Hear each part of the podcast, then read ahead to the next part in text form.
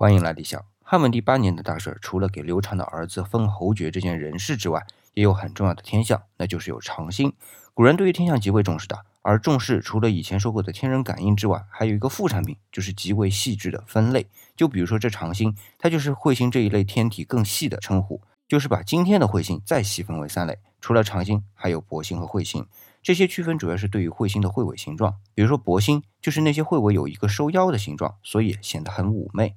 这个“薄”字本来就是背，只是在形容形状的时候才读“薄”。那彗星的“彗”是有扫除的意思，扫除心上的尘埃嘛，就聪明了。所以古时候的彗星就是彗尾特别宽大的今天的彗星。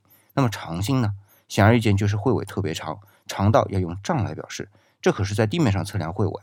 一般这种天象，古人会认为有灾难。的确，第二年的春天就全国旱灾了。